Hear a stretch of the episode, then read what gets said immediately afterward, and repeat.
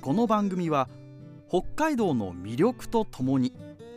変わりゆく今の北海道懐かしい昔の北海道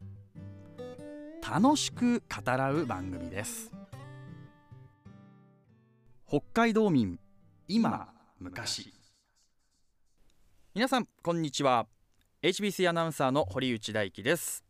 今日も始まりました北海道民今昔えー私帯広市出身の堀内大輝31歳が、えーお送りしていきますが早速今日のパートナーの方ご紹介しましょう札幌でファイナンシャルプランナーそして社会保険労務士をされています川辺典子さんですよろしくお願いしますはい、よろしくお願いします。いやーなんかこの番組なかなかね男性ゲストパートナーの方が多かったんで女性来るとねちょっと新鮮な感じあそうがですかはい、しはいましてはい明るくてなんかこうね、あ、そうですか。川辺さんもともとねはい、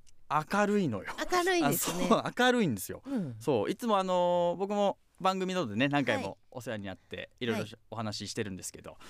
結構ねお金のこといろいろそうですね。お金教のえて専門家としてね、はい、もおらって話ししてますね。だけど、うん今日はうんお金の話じゃないという、はい、まあ、北海道民今昔なんでうん、道民としておそう話ししたいと道思います。民の一人としての川辺さん、はい、川辺 典子。と五して十歳にね、なりましたから。 50歳になられなたりました。はい、そうです。そうです全然見えないの よいや、それは、まあ、いいよ、そういうのはね。あいいの、はいそういうの、、はいいやそうん、うい一応言っといた方がいいかなと思ってえいえいそういうのえ。いらない大丈夫であす。じゃあ次に進めてまいりましょうか、はいなのでちょっとこの番組はこう私31なんですけど、うんちょっとこうその世代のね、はいえーギャップとかも含めてちょっと北海道についてね そうですね。ええそわこいわい包み隠すつもりないので、 その方が昔の話もね、ありが結たい構できますから。ありがたいはい。もうそのためにお呼びしてると言っても過言ではございません、はい。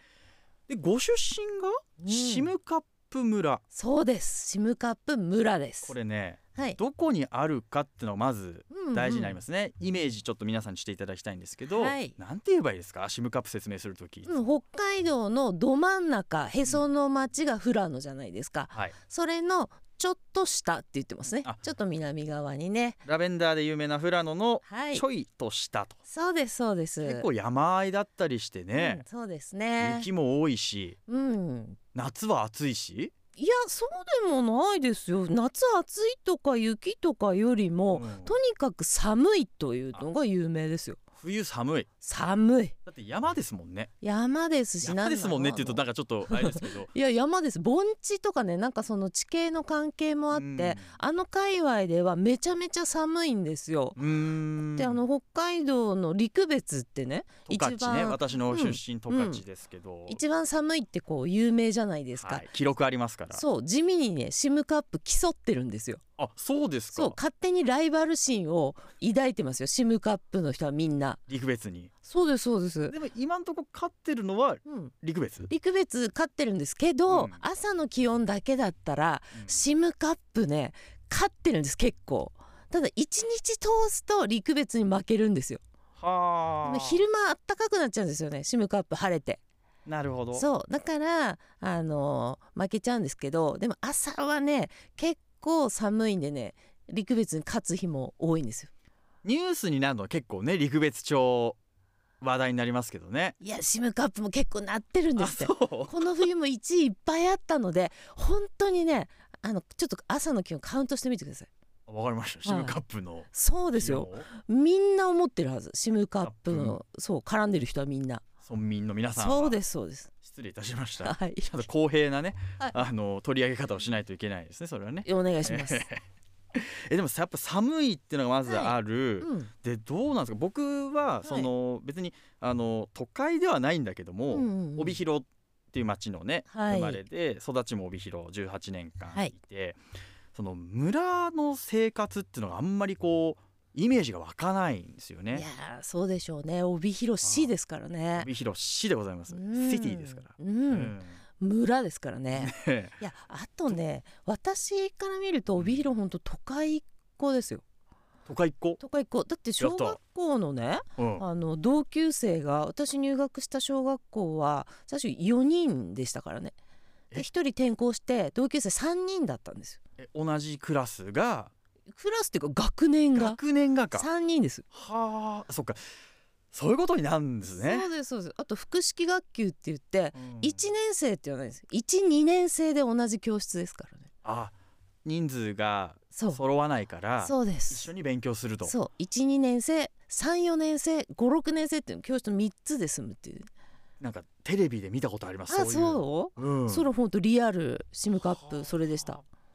寂しかったりしないですかその学校って僕とかだと一学年うん小学校と何人 ?80 人あー2クラスでした 40×2 ではとかい、うん中学校は5クラスうん200人ぐらいかなおでしたけーどお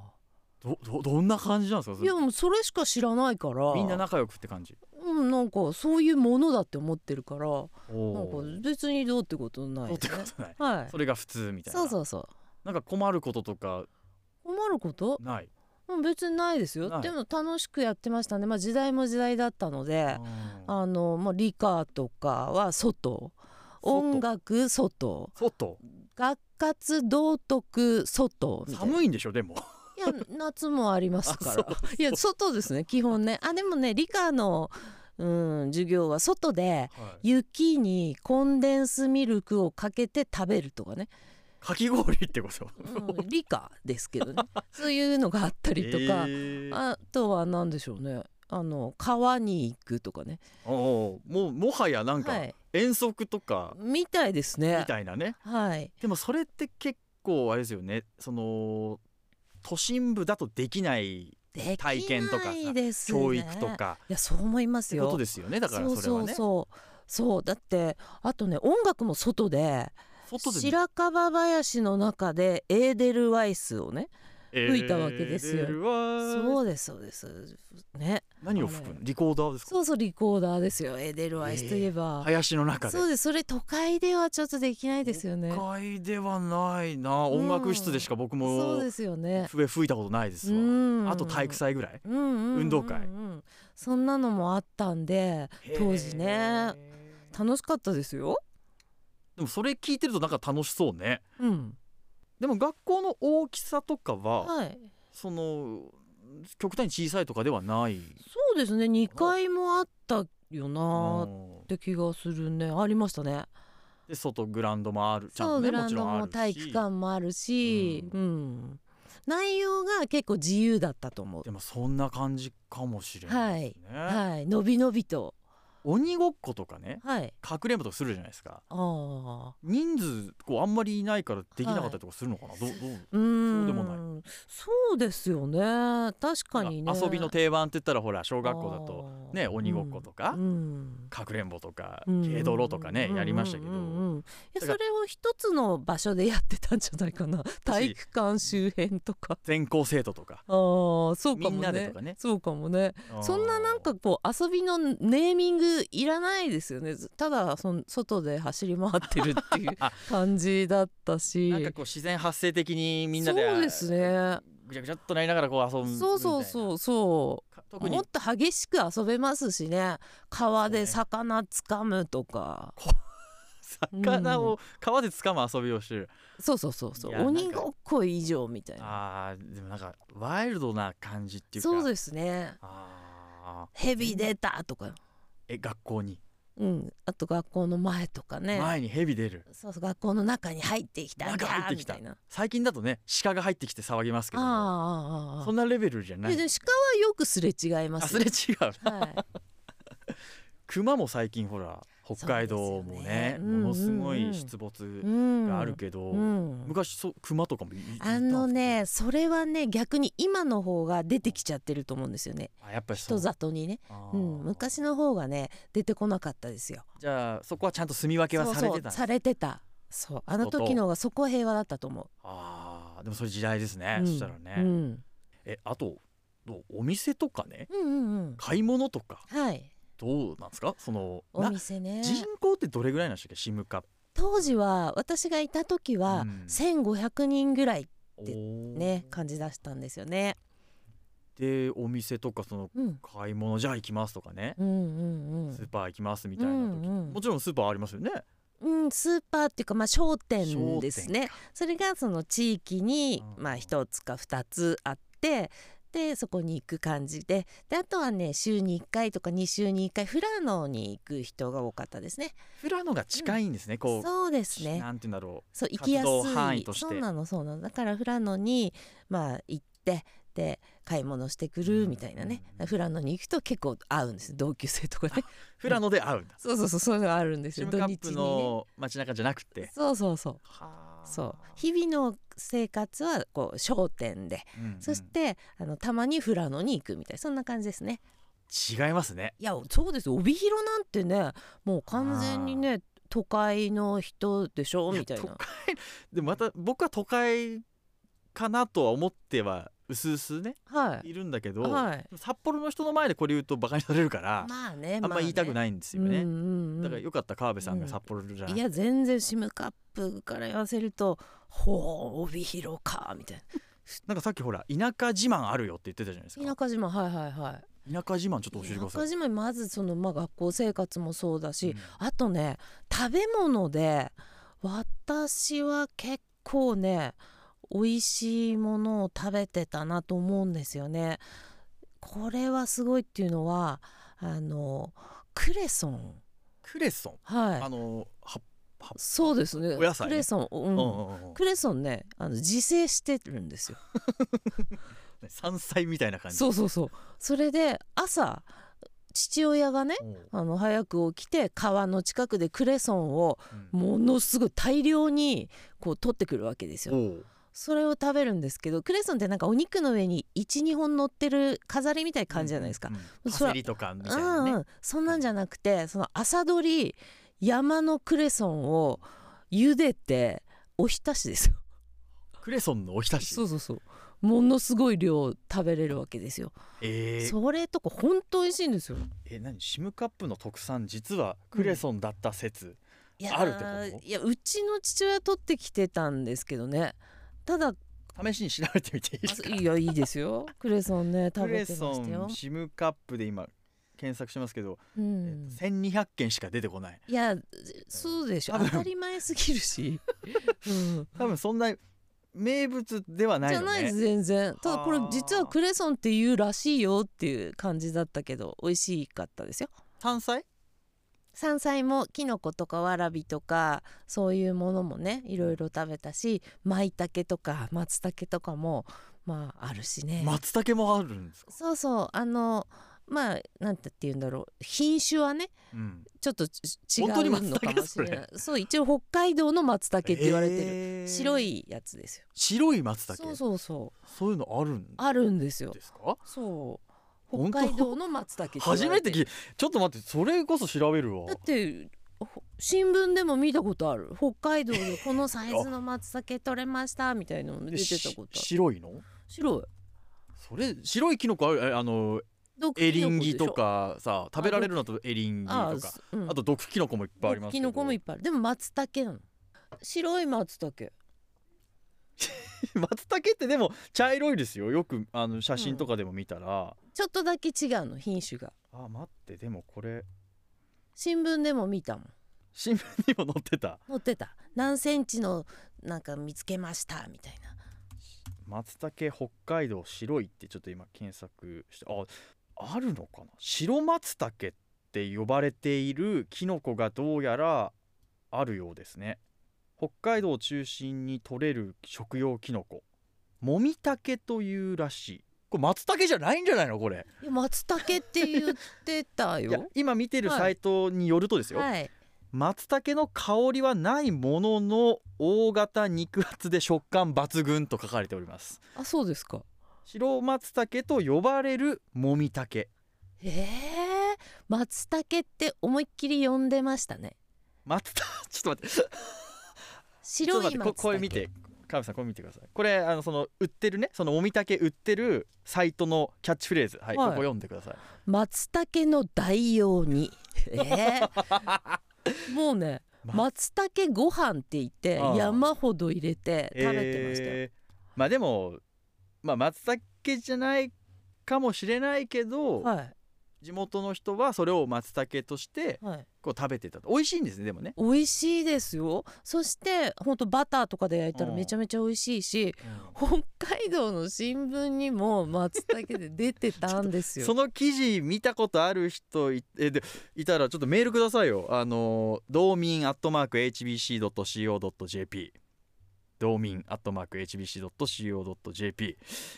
あとはまあお肉もね鹿とか熊とか今ジビエとかねおしゃれいやーなそう感じで言ってるおよしゃれな感じ私当時あんまはりジビエじゃないじゃなく呼びて名あんがまり食べたくない気持ちもあったなぜかっていうとこうなんか出ちゃったから役場に頼まれてうん銃持ってるおじさんがねはいはこう撃っていいわゆる今でいうハンタそうそうまうんあ当時はマタギって呼んでたんですけあーどマタギのおじさんが撃ってねそれでなんか味噌漬けにしー、てうん入れ入れ物に入れて持ってきてくれるわけですよ。はいはいそしたら子供ながらにねなんかんなんか人里に出てきちゃったから殺されてかわいそうになと思ってでも撃たれたから仕方ないから食べるかと思って味噌漬け食べてたからなんかその思い出があるしただで食べてたからあーでも今ね、はい結構だから昔の感覚ってそうだった僕も小さい時鹿肉なんかうん家のね食卓に出てきたことあるけど今ほどこんななんだろう普及してなかったったら変ですけど、うんそんなにこう日常的に目にすることじゃなかったから、あーイメージ変わってきてますよねあーだからジビエね。私ある意味日常的に見てきたかもね。 そっかだからそれで逆に食べないっていうそうあー撃たれたんだなあー鹿みたいな。でもそれもだから町というか、うんはいまあ、あえて町という言い方をしましたけど、うん町に住んでる人とそういう、まあうんうんいわゆる田舎で住んでる人だはとい感覚が違うんだね、そういう鹿とか、んそういうジビエはとか一つ取ってみても、いそうですね。ってことですよねきっとうね。ん、そう思う。あの、まあ、田舎って言ってもいろんな田舎あると思うけど、結構田舎のねレレベルっていうかグレードが結構あ田舎の中でもそうそう違うわけですかそのそうですよど度合いがやっぱりシムカップのシムカップはどうなんですかいや高いですよ高いのね逆に低いとこはどうなんですかうそんいやのもう田舎から田舎民から見たうんそのシムカップ民から見たはいはい低いとこ、あのちっちゃい声でいいんでちょっといやそれはやっぱ同級生が2桁いたらもうちょっと都会のグループですよあそうそう田舎度低いなみたいなそこで測るの同級生の数でそうです田舎レベルを測ると大体測れますね私3人だぞとそうそうそううんなんぼのもんじゃいそとうそうですそうですいやあととか なんかこれさ全然関係ないんですけど、うんこうちょっとこうねレジュメ的なものがこう番組こうあるんだけど他のエリアで自分たちが思う田舎町ってこう人が書いたんだけどさ これこれうん他の町のこと言うのあれですよねなんかねうんまあねまあでも、そうでもないうん、ややっぱりこう市町村合併が結構進んだじゃないですか、うんそれであの残念ながら村からこう町にね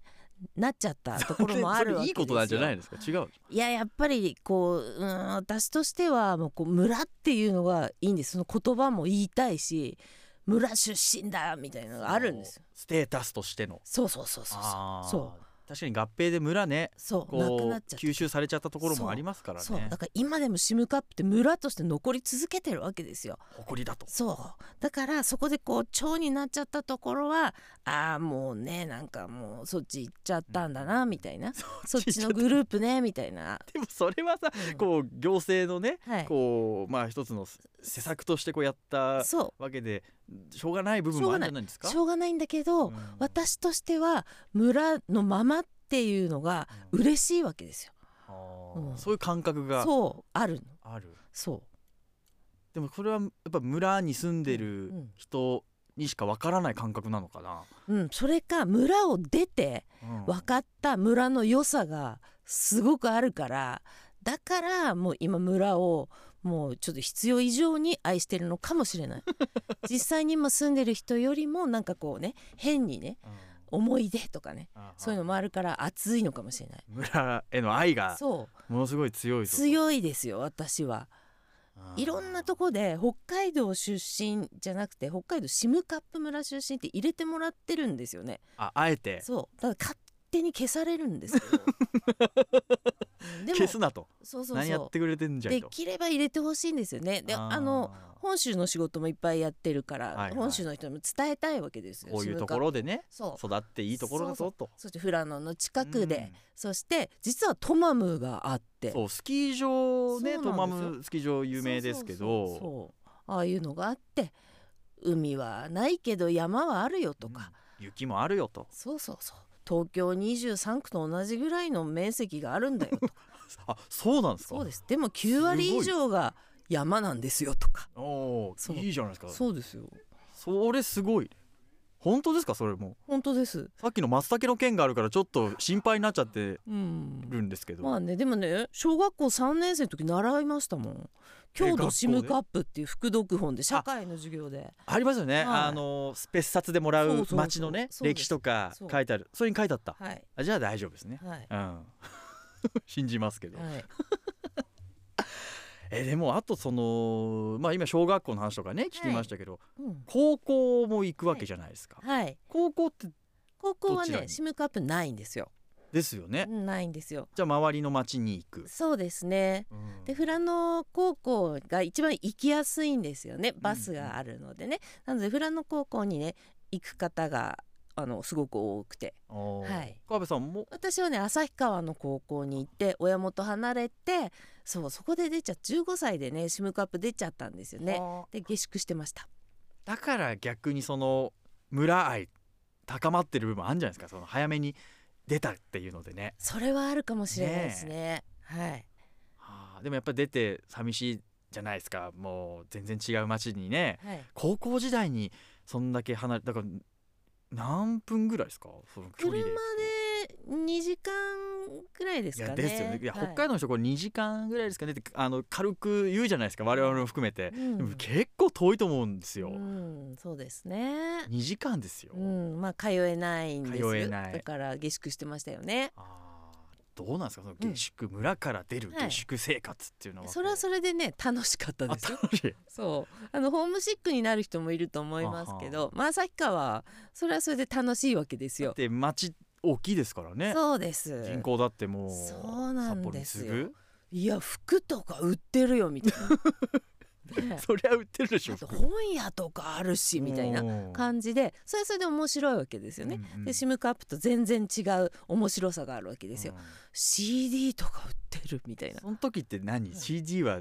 ど何何のブームの時だったんですかそれそうですねあの時はね世代的にはねあの時はねまあドリカ全然ム出てことないか流行ってましたよ ドリカムドリカああよかった出てきた、ム、ううんんドリカム流行ってましたねドリカムやってた流行ってたあんま聞いてないでしょドリカム私はなんかはい、ねバンドの方を聞いてたん周ですよ、ね、りで流行ってただけでそうそうそうそれぞれですけうど、ん、でも音楽すごい大好きだから旭川で CD 屋さんがあるのがね、うんそれも感動っていうかそうですそうですこんな世界あんのっていう、うん CD レンタルを当時はしてああレンタル店でねそうカセットテープに録音してっはいはいはいていう感じでラジカセでだかそうですそうです、らそれもシムカップに、まあ、もしいたら、うんやれてなかったかもしれないってことですもんねそうなんですよ富良野に行ってうんこう借りてくるって感じだったので、あーだからこうすぐ行けるわけですよ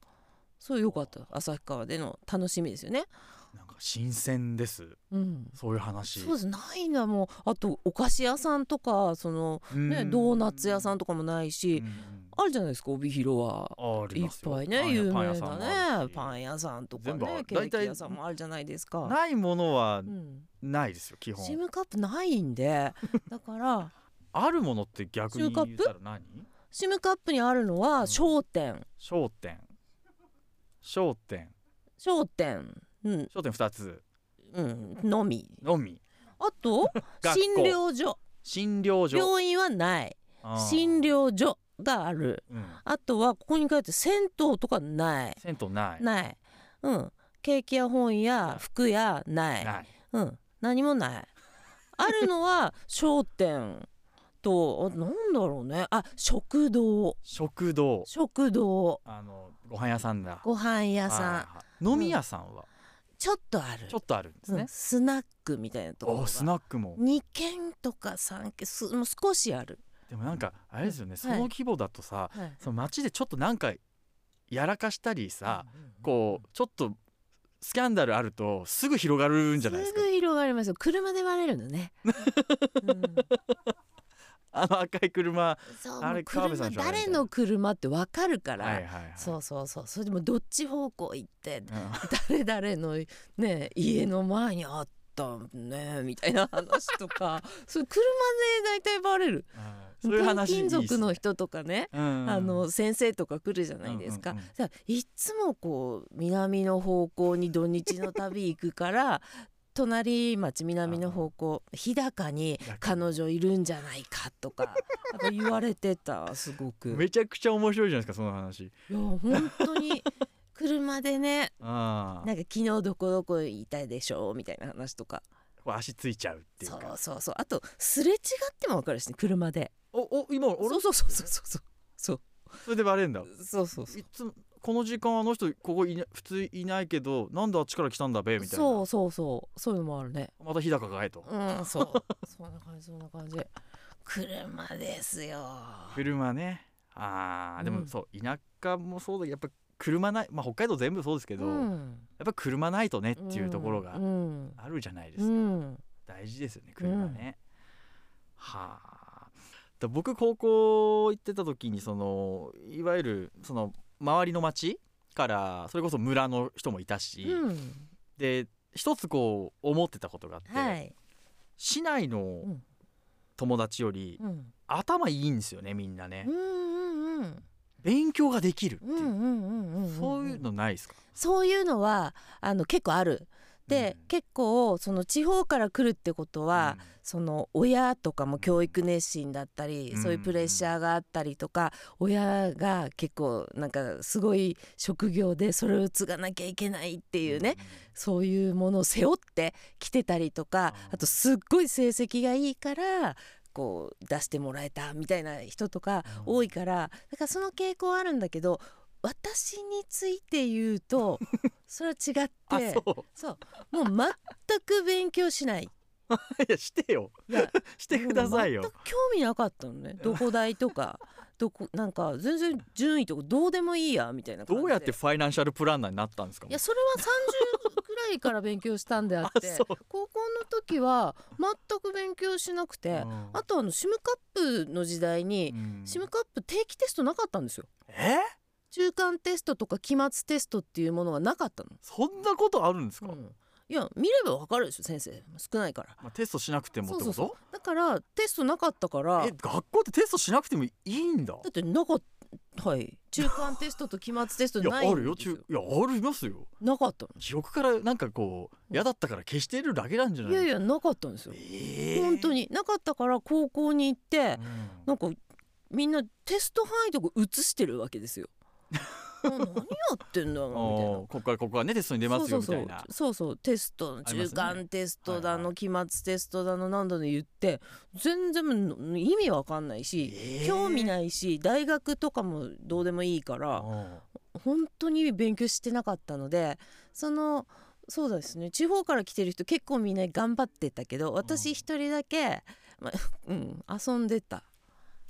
楽しくやってましたまああの皆さん勘違いしないといけないんですけどこれあくまで川辺さんの、そうでえー、例とすいうことで。あのそういう人がいっぱいいたわけではないと思いますんでそこだけはちょっと、あのうん誤解のなきようにそうねね私はちょっとなんなんとなく言っちゃったんですそよう、ねうん僕の周りはうんみんな頭良かったし、うん勉強頑張ってたし、うんあのやっぱりあの昔学区制っていうのがあったじゃないですかそこううですそうねです、そうこう隣町の学校に行くのにこう制限が枠があってそうそういうのもきっとあったんだろうなそのっていうのは通りあるんですけどうんあくまでも川辺さんはそうだったっていうことでそうね私の場合は、まあそういうのをお構いなしで楽しくシムカップと違う楽しみ方をできるんだなみたいな感じでねやってましたそれが高校3年間でそう学んだとそうですははいいうことでございます川辺さんお時間ですいはいはい喋りましたね今日ねそうですかうんうんあ結構喋ったと思いますそうですか、はい全然もうあとシムカップの話だだったらねまだあと